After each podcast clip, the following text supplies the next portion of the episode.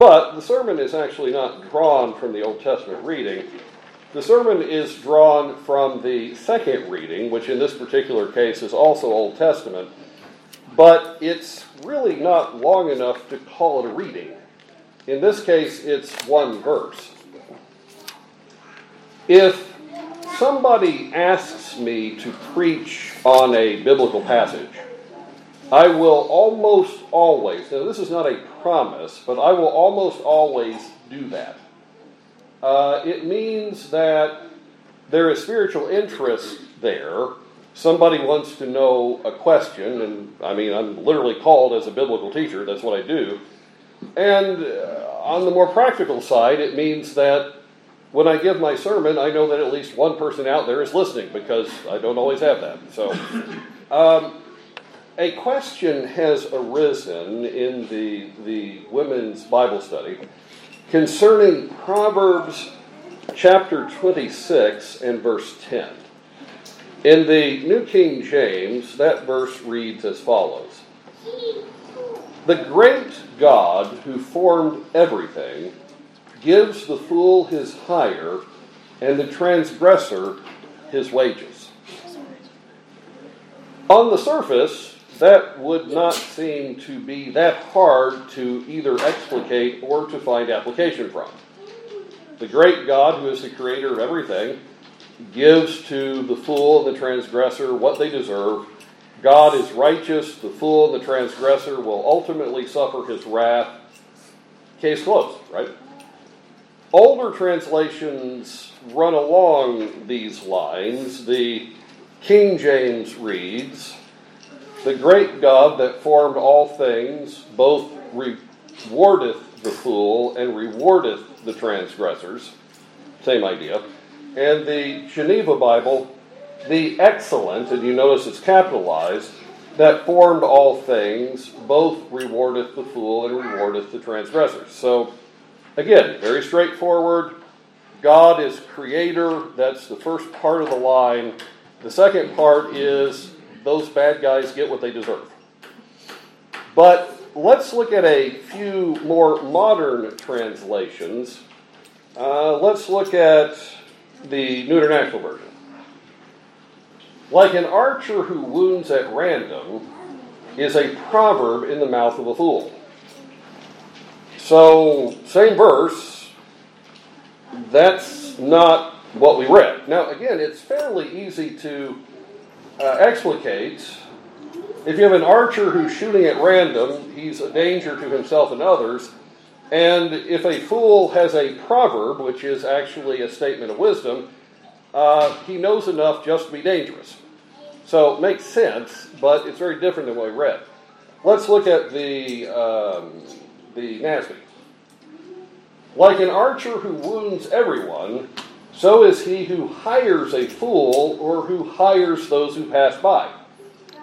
So, not the same as the NIV, and we now have the introduction of hiring people. Somebody is going to hire someone and really shouldn't hire just anyone who comes around, and especially a fool. Or one more, let's look at the New English translation. "Like an archer who wounds at random, so is he who hires a fool or who hires any passerby." So it follows the same idea as the New American Standard Bible. You have three very different presentations of a proverb, all of them listed under Proverbs chapter 26, verse 10. It gets even more interesting when you compare a literal reading of the Hebrew to a literal reading of the Septuagint, which is the oldest translation of the Hebrew Bible into Greek. The Green's literal translation, which is often used in interlinear Bibles because of how literal it is, it reads like this: "Great is the former of all things, but he who hires a fool is like one who hires those passing by."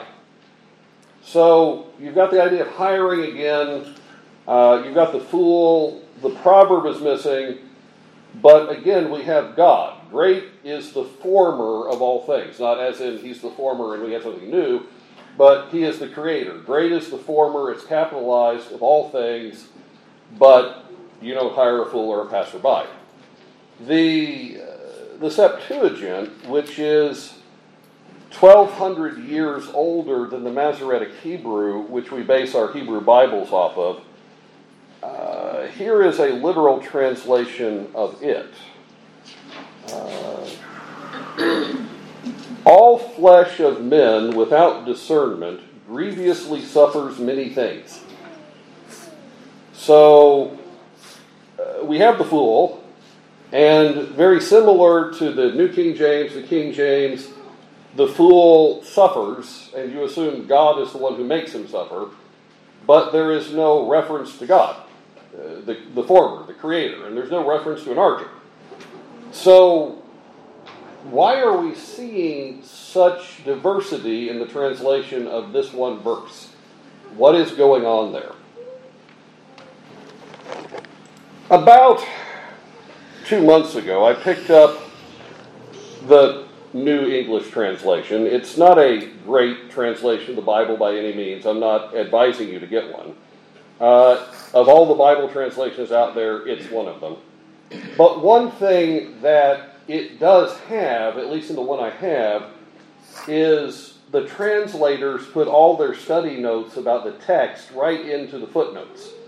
And so while I almost always disagree with them about how they translated things, it's fascinating to look at what they were thinking when they were making their translation. And on this verse, they have a fairly big note. It says, the Hebrew, quote, who wounds everyone. This is the rendering given by the NASB, the New Revised Standard Version, and the NIV. It is the only one that makes sense out of a verse that most commentators consider hopelessly corrupt. That is not to say it is the correct rendering, which is good because I don't think it is. And they admit that. This is not to say it is the correct rendering, only that it makes sense as a required negative statement in a proverb. The first line and the first word can mean either an archer, a master, or much, and the verb can mean to wound or to bring forth. The possibilities are a master performs or produces all, a master injures all, an archer wounds all, or much produces all. The line probably should be stating something negative, they say. So the idea of an archer injuring or wounding someone at random is preferable, and undisciplined hiring will have the same effect as an archer shooting at anything. Well, there are the notes, and they kind of put before us what our options are, and I'm not a Hebrew scholar. I get by. I'm not uneducated. I do know how to look at Hebrew and how to use tools. The two lines really, to my eyes, to your pastor's eyes, are best represented in the Green translation, which I will read again. Great is the former of all things, but he who hires a fool is like one who hires those passing by. If you ask me to enter into how to translate this verse, I would say that's what it's really saying. The former of all things, which is God, he's the creator, he is great, he is above all, but you really shouldn't hire a fool or a passerby. And if you hire a fool, it's like hiring a passerby. When you break down the notes in the net and you ask the translators, why do you prefer the archer? They say, well, it has to be something negative, it can't be something positive. Well, why? Well, because the something positive is God the Creator, and we don't actually see how that relates to the second part. Great is God the Creator. He's wonderful. He's high. He's wonderful. Oh, and don't hire a fool and a passerby. Proverbs are supposed to correlate, and we don't see how that correlates. Well, I think the problem here is theology on the part of the translators, not text. But to understand that, let's look at the two parts of the proverb, and let's look at the second part first. Don't hire somebody just off the street. You don't know them. You just met them. The name they gave you might even not be their right name. Don't hire a stranger. Well, why not? Well, it seems fairly obvious. They may be a danger. They could be a danger to you or to your family in a lot of ways. They could be thieves. They could be predators. They could be wanting to abuse you. You don't know. They're just people passing by. They may be incompetent. I don't know if any of you out there who have hiring powers have ever hired somebody that looked like this is a great guy, and your first impression turned out to be horribly wrong, and they were just absolutely terrible. But I am told that does happen. How are you going to know? How are you going to know who this guy is if he's just off the street? He may be incompetent. He may put a black mark on your good name. Just recently, I bought a refrigerator from a company that generally has a good name, but their delivery guy was as rude and abusive to me as I have ever had any employee of a company be. He left me with a refrigerator not plugged up. He left it in my living room with my house torn up and basically told me to go to blazes. Well, I thought about writing a terrible review for this company and just scorching their earth, but I've never actually done that to anyone. So I held off. I didn't do that.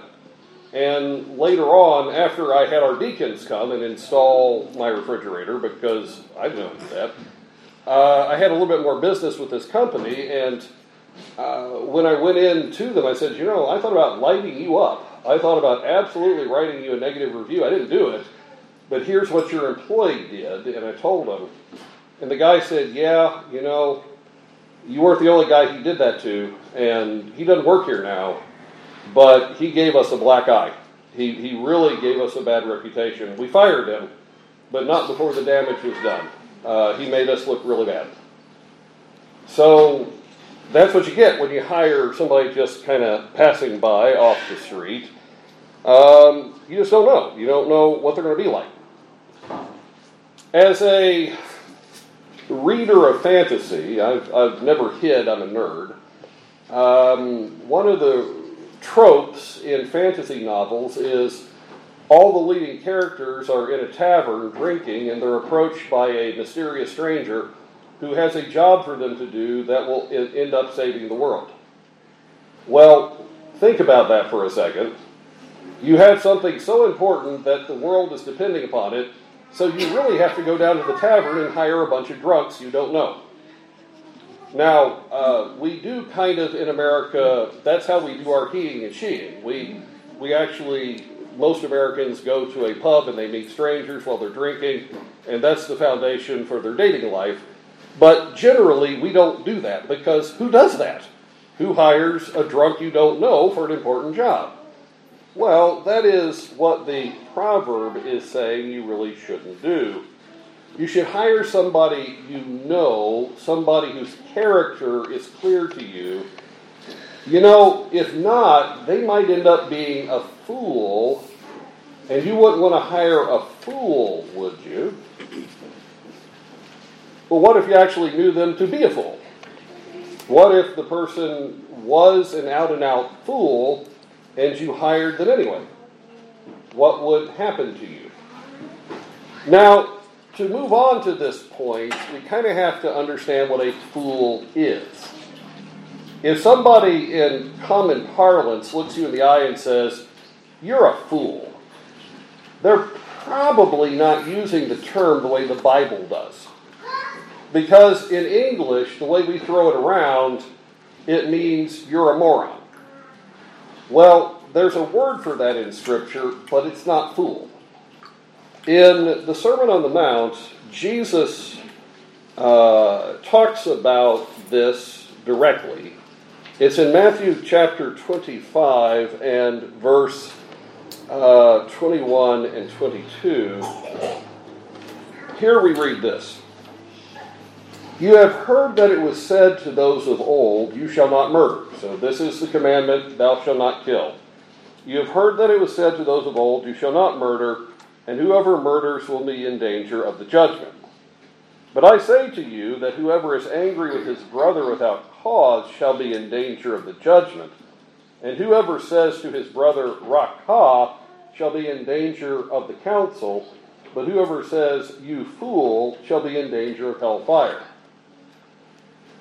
The term Rakha is an Arabic term which literally corresponds to the way we in English use the word fool. If somebody comes up and says, you're a Rakha, they're saying your elevator doesn't go to the top floor. You're 3 ingredients short of a taco. I had a guy I knew in Bible college who was from a Congregationalist denomination, and their denomination didn't have a presbytery like we don't.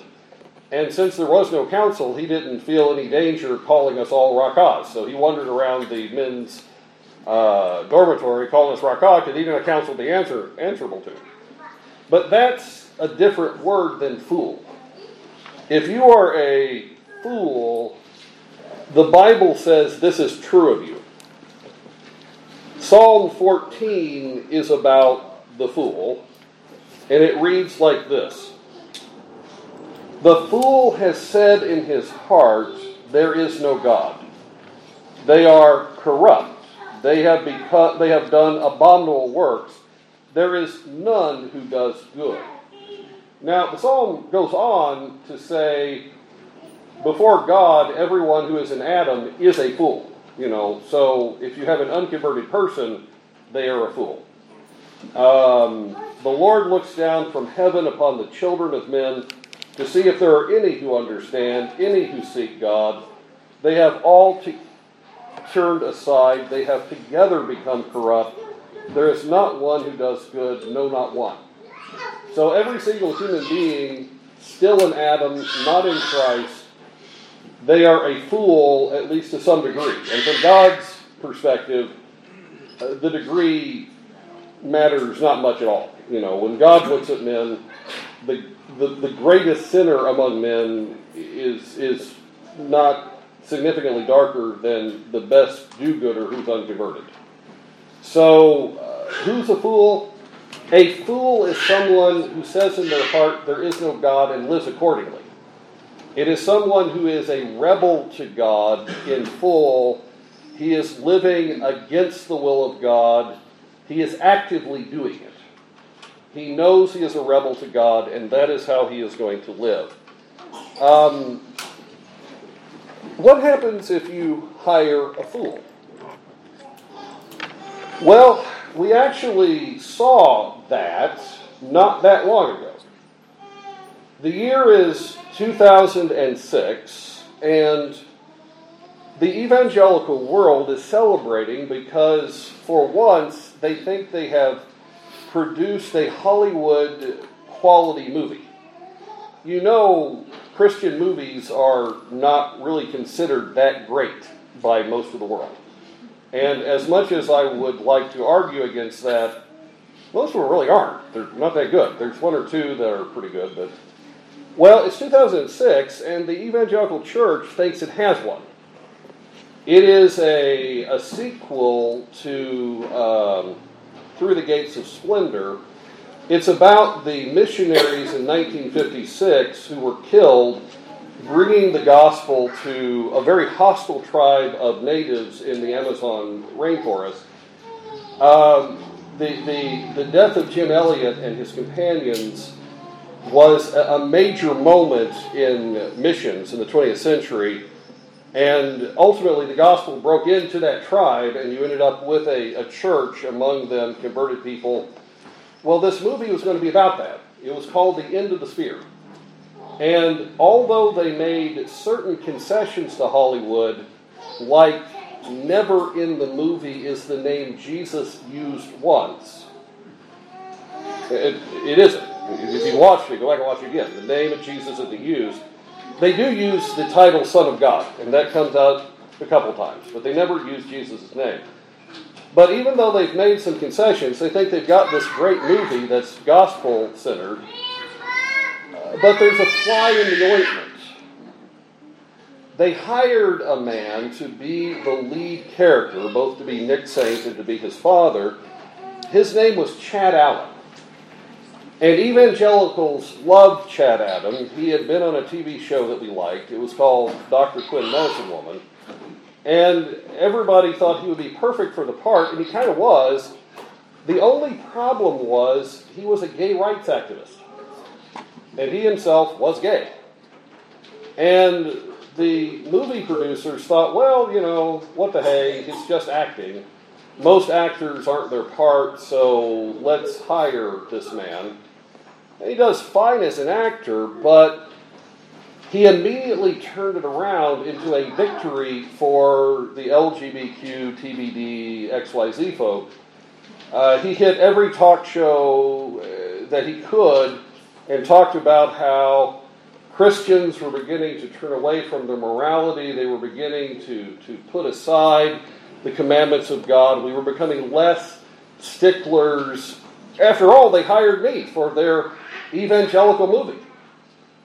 And what happened is a movie that wasn't that bad ended up being an absolute disaster for the Christian church as wicked people made hay while the sun shined because they hired a fool.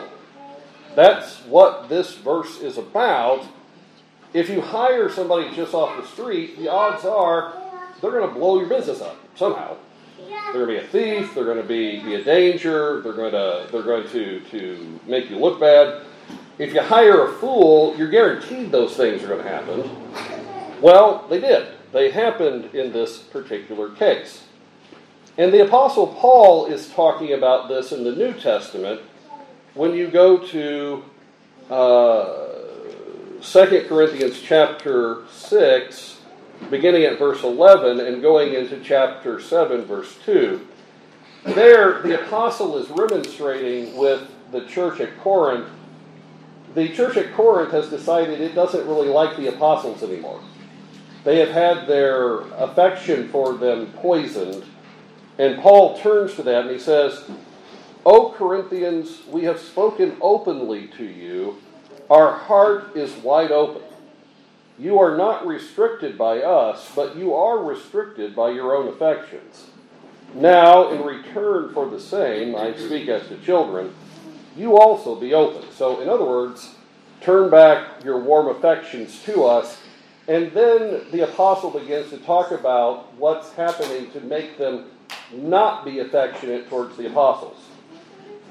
"Do not be unequally yoked together with unbelievers. For what fellowship has righteousness with lawlessness? And what communion has light with darkness? And what accord has Christ with Belial? Or what part has a believer with an unbeliever?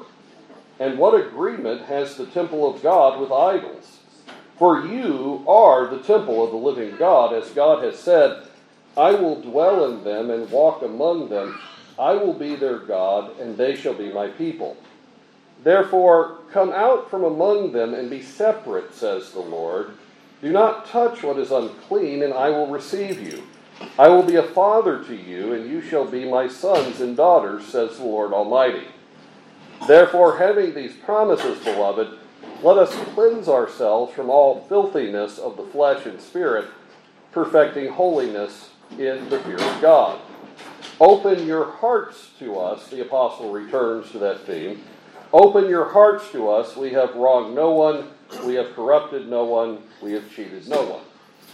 So in context, what the apostle is saying is, you are being pulled away from the apostolic church, from the ministry of the apostles of Jesus Christ. You are being pulled into darkness because you have fellowship with evil people.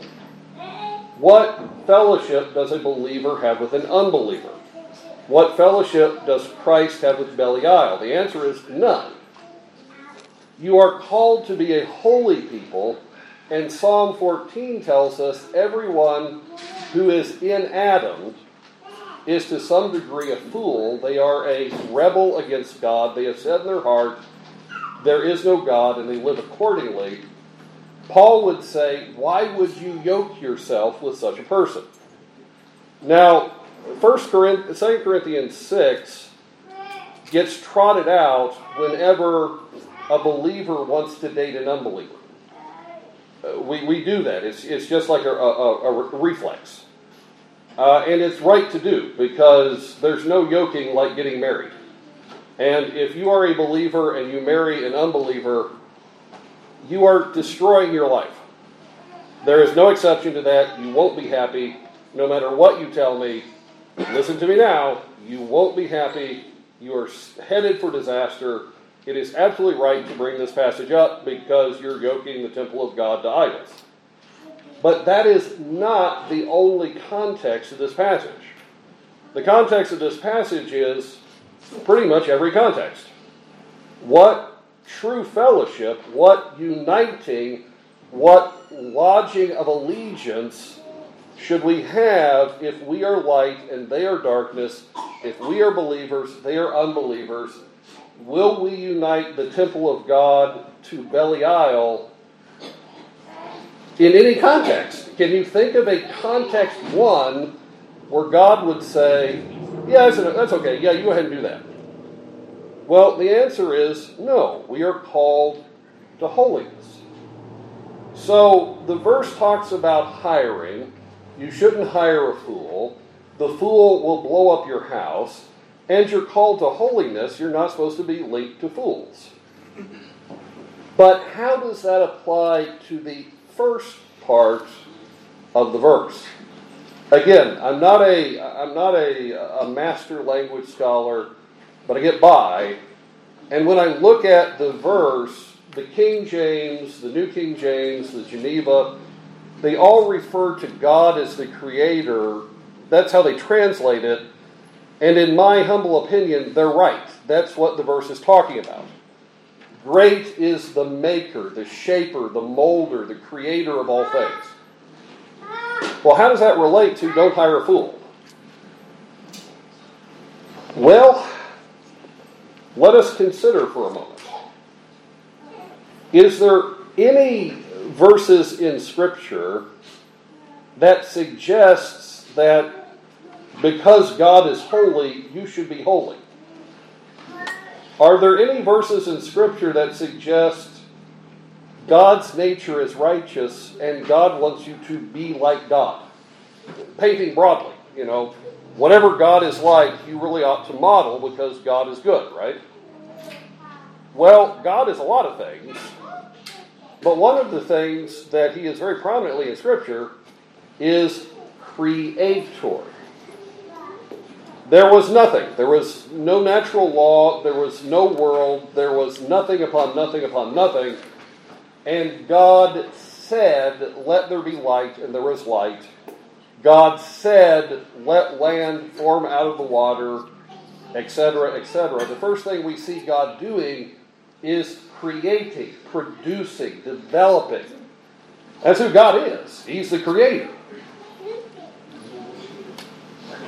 I thought about reading this passage, but the truth is, you already know it.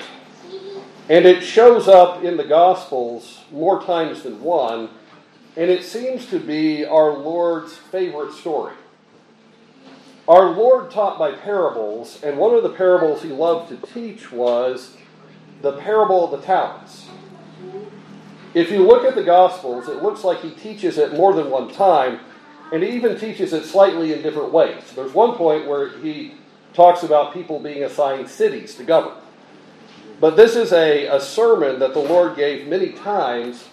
He talked about a master giving to his servants talents. And talents, the word doesn't work in the Bible the way it works in our language. The word talent is a coin. It's a unit of money. A master gives to his servants money, and he says, I'll be back in a while. What does the master want the servants to do in the parable of the talents? Anybody remember? I gave you 10 talents, so when I come back, I want you to have turned them into 20 talents. I gave you 5 talents. I want you to turn them into 10. I only gave you 2, but I only expect you to turn them into 4. You know, there is running through all those parables of our Lord an understanding that the master has given to his servants, that the servants would create, produce, they would prosper. The reason why we use the word talent the way we do today is because the symbolism of the parable refers to everything God gives. It's not just money, it's not just possessions, it's abilities and qualities and opportunities. God gives all those to us, but God expects us to produce, to build, to create. That's something God wants. And if you don't believe me, let me read for you a bunch of people who are wildly health, wealth, and prosperity. They're totally into the prosperity gospel. The Westminster Divines. We are looking at question 73 through 75 of the Westminster Shorter Catechism. Which is the 8th commandment? The 8th commandment is, thou shalt not steal. What is required in the 8th commandment? The 8th commandment requireth the lawful procuring and furthering the wealth and outward estate of ourselves and others. Now, these aren't flaming Pentecostals. These are Puritan divines, and they're working with the 10 commandments. You know, this is not mystic stuff. And they turn to the commandment that you shall not steal, and they say the positive outwork of that is that God requires of you the lawful procuring and furthering of the wealth and outer estate of yourself and others. In other words, there is a moral commandment to build, to prosper, to grow. In certain theological corners of the Christian church, this is called the dominion mandate. And it's true. God gives to you so that you will build. You have 1 talent, he wants you to turn it into 2. If you have 20, he wants you to turn it into 40. The catechism goes on to say the opposite is true. Theft is when you don't do that. It's the striking at the very commandment of God when you don't produce, you don't build, you don't grow. So when Solomon begins his proverb, great is the master creator of all things, and then he turns to those who would hire, there is an intricate, intimate connection. Who does the hiring? Well, somebody owns a business, right? Why do they hire? Well, they hire because owning a business, they want to produce, they want to grow, they want to develop something. That's the goal. And as we have already seen, the 10 Commandments and Jesus tell us that growing, developing, and prospering is literally a moral command from God.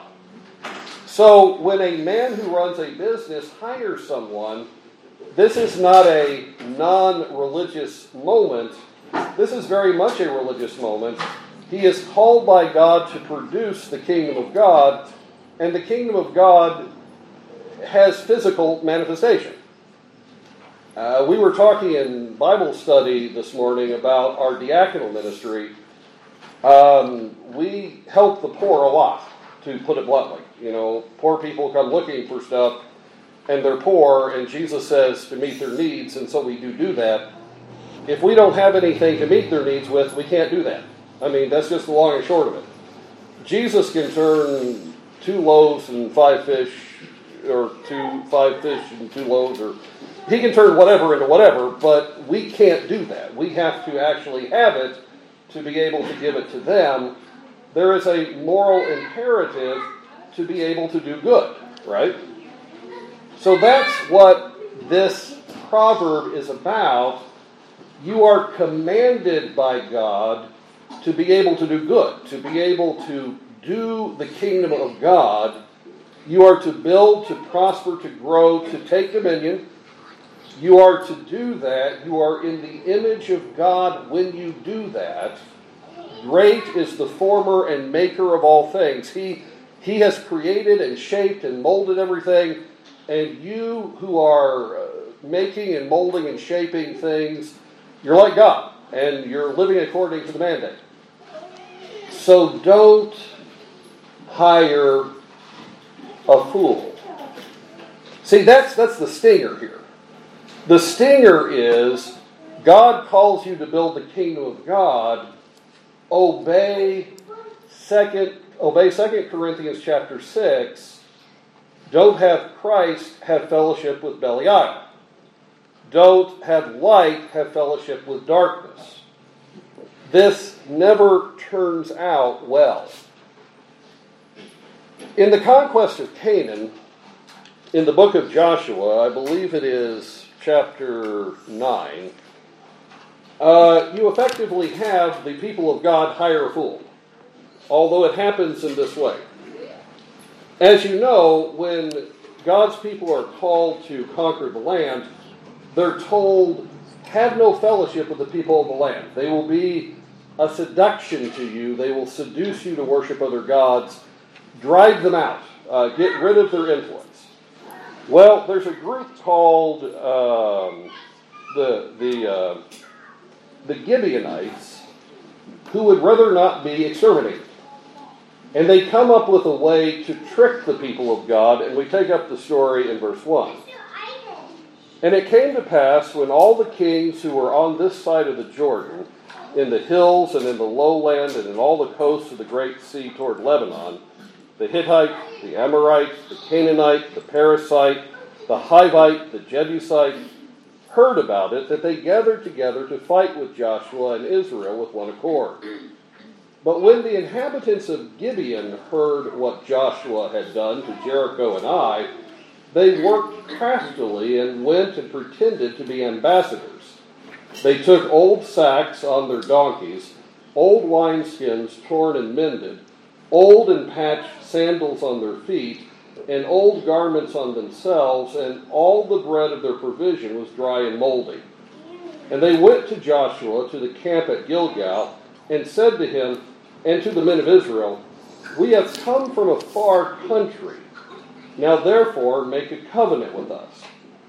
So Joshua doesn't know these men from Adam. They are effectively passers-by. They have made themselves look like something they have not, they're not, and Joshua is expected to make a decision at this moment to enter into a covenant with them, and he does. Then the men of Israel said to the Hivites, perhaps you dwell among us, so how can we make a covenant with you? But they said to Joshua, we are your servants. And Joshua said to them, who are you, and where do you come from? So they said to him, from a very far country your servants have come because of the name of the Lord your God. For we have heard of his fame and all that he did in Egypt, and all that he did to the two kings of the Amorites who were beyond the Jordan, to Sihon king of Heshbon, and to Og king of Bashan, who was Ashtaroth.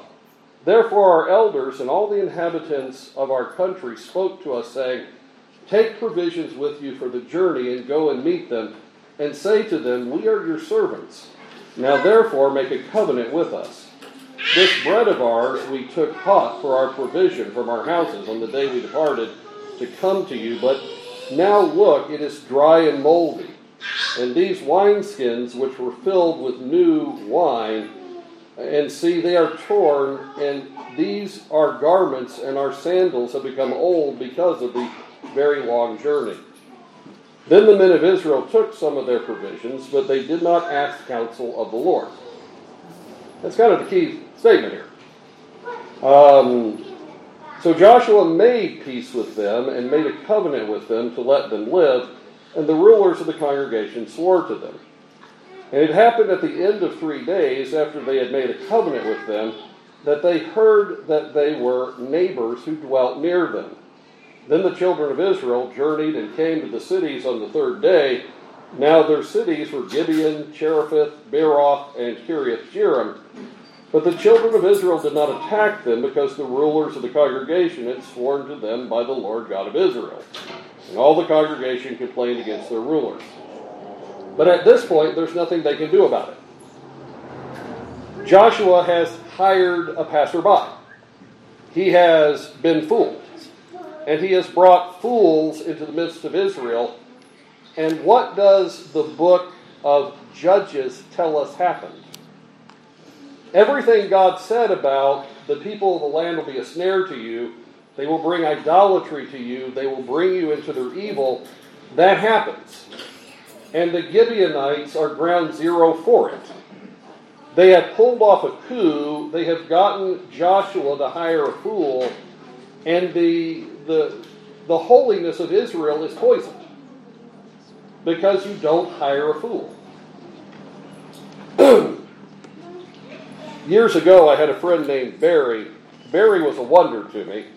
He was an ordained minister in the Presbyterian Church USA, which is the fallen denomination. It's the mainline, truly wicked denomination.